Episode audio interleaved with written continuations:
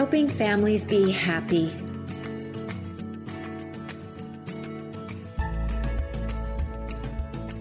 Welcome to the Helping Families Be Happy podcast, where we explore the often messy world of family love and relationships. I am your host, Dr. Carla Marie Manley, a practicing clinical psychologist, wellness advocate, and author based in Sonoma County, California. I've teamed up with Familius Publishing to bring you nourishing real life information about love, family, relationships, and life. And now I am thrilled to introduce today's fabulous guest, Richard Hill, who will be talking with us about his book, Finding Family My Search for Roots and the Secrets in My DNA. Thank you, Richard, for being with us today. Well, thank you, Dr. Manley, for having me. Well, thank you for joining us. And I am so excited for you to share with our listeners the journey that you took in your life and that brought you to write your book, Finding Family My Search for Roots and the Secrets in My DNA, which is a fabulous read. So tell me a little bit about all of this. Well, I was adopted but uh, back at the time when I was adopted, my uh, adopted parents chose to do something that uh, a lot of people did in that situation back then. They uh, didn't talk about it. And after a while, they apparently didn't talk about it with me either. So I didn't know I was adopted. And then uh, when I was 18 years old, a visit to the doctor's office uh, happened to accidentally reveal the fact that, that I was indeed adopted. And it was quite a shock at the time. I can only imagine. And then you finding out in the doctor's office, if I recall, he thought you knew, so it wasn't as though, and but you were absolutely stunned. Yes, I was. But I took, did the response, I guess, that uh, just because of the circumstances at the time, I was within a week or two of going off to college, and I was very focused on my future. Uh, the distant past just didn't seem that important to me. And, and I, hey, I love my parents. Uh, they love me. I didn't have any other siblings, so I never had any sibling rivalries to say, well, maybe that sibling, maybe they love that sibling more than me or anything like that. So I chose to keep my mouth shut about it. And uh, I went on with my life, and uh, uh, nothing more was said until my, my father brought it up 14 years later. And how did he broach the subject? Well, he had had a stroke and a very serious stroke, and he was uh, bedridden. He was in a hospital, a long-term care hospital. His, uh, you know, mind was a little bit uh, out of it at times, but some days he was very lucid, and I used to go up and visit him several times a week during my lunch hour. And one day he just starts talking to me about it, and he said, uh, yeah, I suppose you know by now that you're adopted. And I said, yeah, I figured that out some time ago. And it turns out he starts telling me the story. I had assumed that uh, this was anonymous through an agency and that uh, he didn't know anything about my, my birth. It turns out that uh, my birth mother was a friend of a friend. And uh, back then, pregnant girls who weren't uh, with a husband at the time would leave town and she came to the town where my adoptive parents were and she actually lived with them for the last five months of her pregnancy. They took her to the hospital. Uh, i was born. She went home.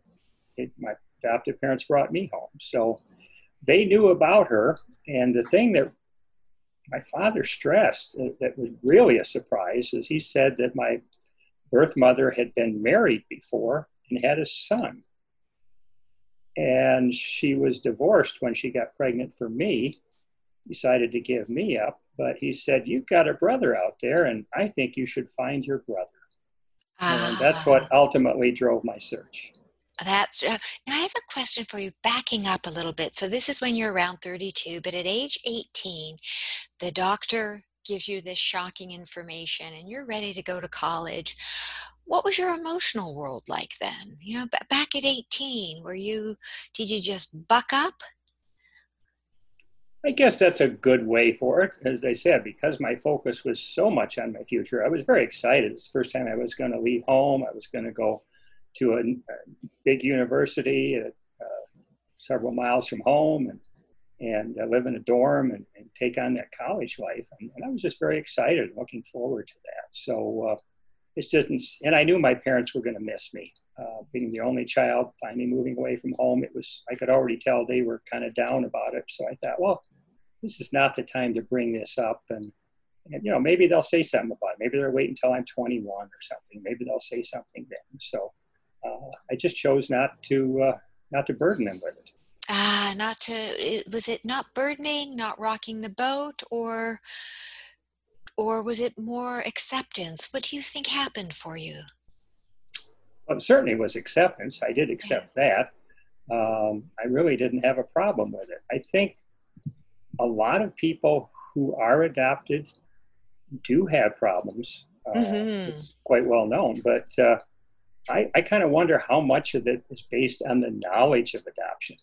I mean, you grow up with all of these unanswered questions. You know, you're constantly wondering, well, who were these people that gave me up and why did they give me up? And what would my life have been if I had stayed with them?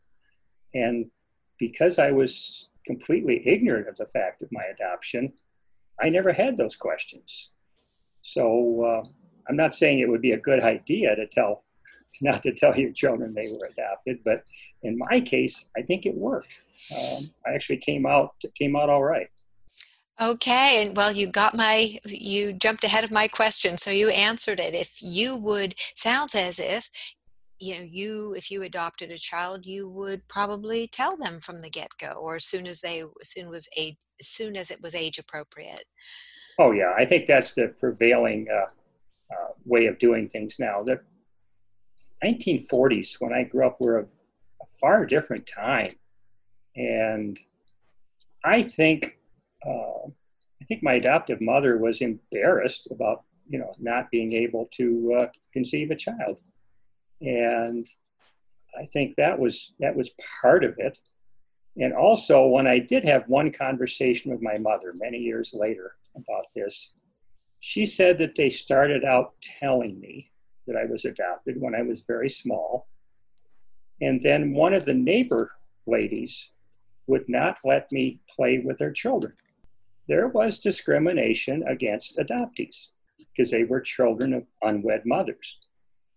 Well, anyway, one of the things that I discovered was that uh, my birth mother uh, had been killed in a Jeep accident mm. 13 months after I was born, and along with her younger sister. And I did ultimately find her older sister who had survived, so I got some connections to that side of my family as, as well as meeting my brother. And then uh, I spent the next 20, 25 years trying to identify my birth father. Mm. And I did all kinds of conventional genealogy research. Uh, uh, I went to the small town where she had lived, um, tracked down where she worked, tracked down people that she knew, people she worked with, uh, found a number of men that she had dated uh, was able to contact some of them. Um, everything was a dead end, though. No one had uh, been with her at about the right time of my conception. Uh, finally, uh, I was able to get into the actual adoption file. Uh, in Michigan, adoption records are sealed, but they have a confidential intermediary program that they actually started uh, back when I was doing this. And the confidential intermediary looked in my file, found the name of the man that my birth mother had named as my father, tracked him down. He said he'd be very happy to talk to me. So we actually talked on the phone, got to meet, uh, hit it off real well. But for various reasons, he said he didn't think he could be the father. So we thought, well, let's let's check it out. So we got a DNA paternity test uh, which proved that he was not my father. So it was back to square one. After stopping and starting over many years, I heard about um, genetic genealogy. And this was specifically about a test called the Y DNA test. And it checks a man's Y chromosome, which passes down pretty much unchanged from father to son, generation after generation. And genealogists were using that to track their direct paternal lines. So I got to thinking, well, a last name typically follows that same paternal line down. So I thought, if I get a DNA match, I wonder if the last name of that match would be the last name of my birth father. To make a long story short, uh, I did the test, and uh, sure enough, the uh, my best match had a last name ah. that matched one of the men my mother had worked with. So that gave me a really good clue. I ended up finding a niece of his. Um, he was he was just long deceased by then. I ended up finding a niece. She uh, tells me the story is actually more complicated because he was one of five brothers. All five lived in the same area. So my birth mother could have met any of them. So instead of one suspect, now I had five. That's a lot better than I had before. So she gave me contact names of some of the children of these uh, men, she being one of them. And I contacted everybody and asked them if they would do a DNA test to um, see which ones, uh, which one of the men had been my father because uh, a child of my father would be a half sibling to me. So pause. Child. Let me pause you for a second. Sure. How were you feeling during all of this? Did you feel were you worried that people might not be receptive, that that you might have some pushback? How are you feeling during all of this? Well, I certainly realized that there could be pushback. In fact, in the very beginning, I, I thought maybe I'm opening a can of worms here um, I really wasn't sure I wanted to, to look into this. But uh, once I found my brother, learned about my birth mother and her life, I just got so f- fixated on mm. finding out who mm. my birth father was. I just wasn't going to stop. I figured whatever it is, it is, you know.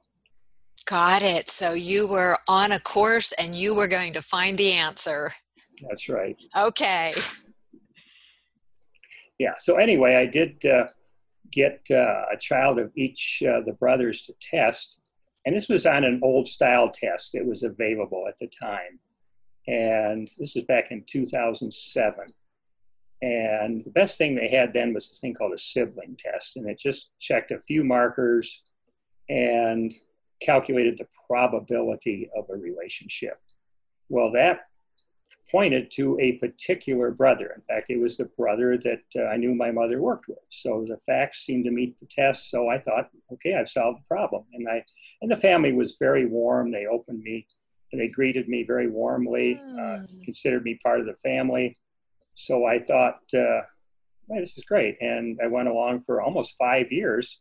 And then another uh, DNA test, type of DNA test became available It was far better, It checks millions of, uh, uh, well, about a half a million actually markers, and uh, can really measure how much DNA people share. So I decided to test a couple of my new relatives on that, uh, and it turned out that the original guess was wrong, that it was a different brother that was Aha. my father. and now we knew for sure and he hadn't come forward, so this was a surprise. No, well, hey, all five men had been deceased long before I identified the family, so there was no ch- chance of that happening.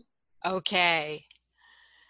So now you know. So now you know which brother it is. You now know who your father is. How did that make you feel?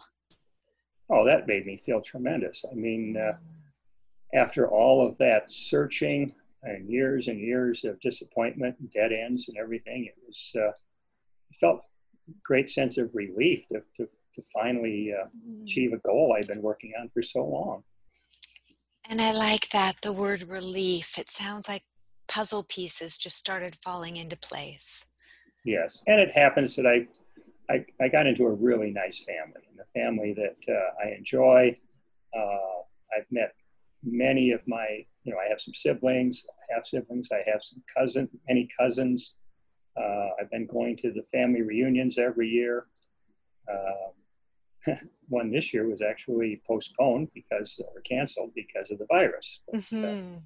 uh, until this year, I've been going to reunions every year. So you you found your family. Now, a phenomenal part of your book is that it it also invites people who are on their own journey of searching for their roots. You actually give some really terrific tips that will save other people a lot of time and energy. So, what are a few key points that you'd like readers to take away, not only just from the book, but also from the process of how, and this again is part and parcel of the book, but how they might be able to be more effective in finding their roots? Well, the thing now is to uh, is to do the most recent tests that uh, that compare your DNA with that of everybody else that takes the same test. And the databases have grown so large um, in the last few years. Um, there's about 30 million people now that have taken these tests the, uh, the largest database by far is Ancestry DNA. There's about 18 million people that have taken that test. So anybody that's an adoptee or anyone looking for lost family or trying to do their genealogy, um, they should uh, certainly take that test. Uh, another big one, the second largest database is 23andMe. Uh, and then uh, there are three others that uh, you can take the test, or they also accept transfers of raw data from the first two.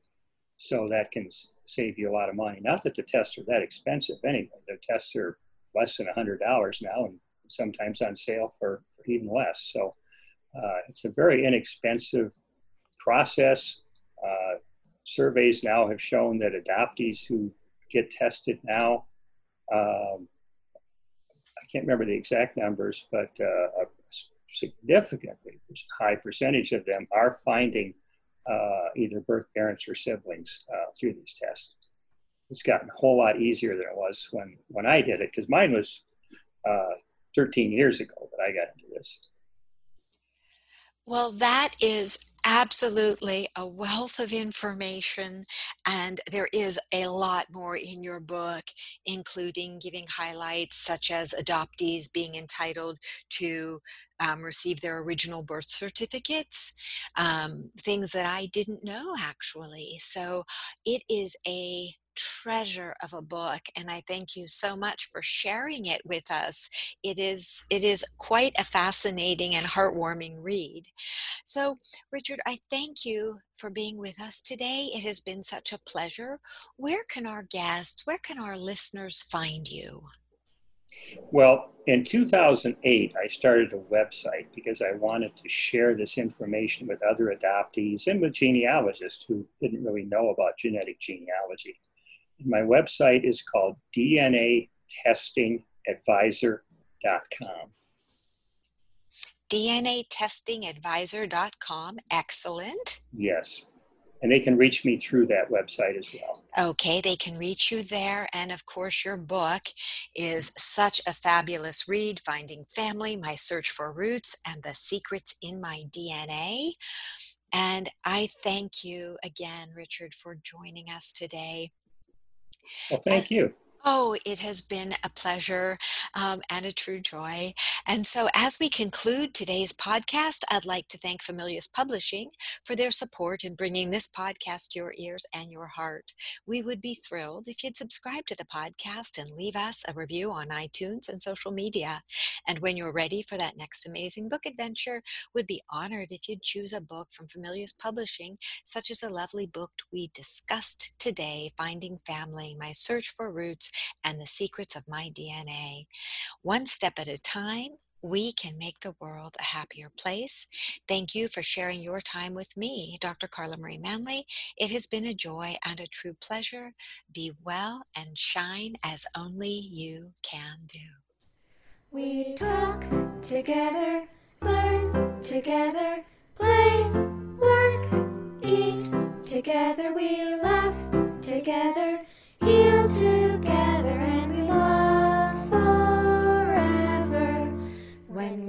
Bye.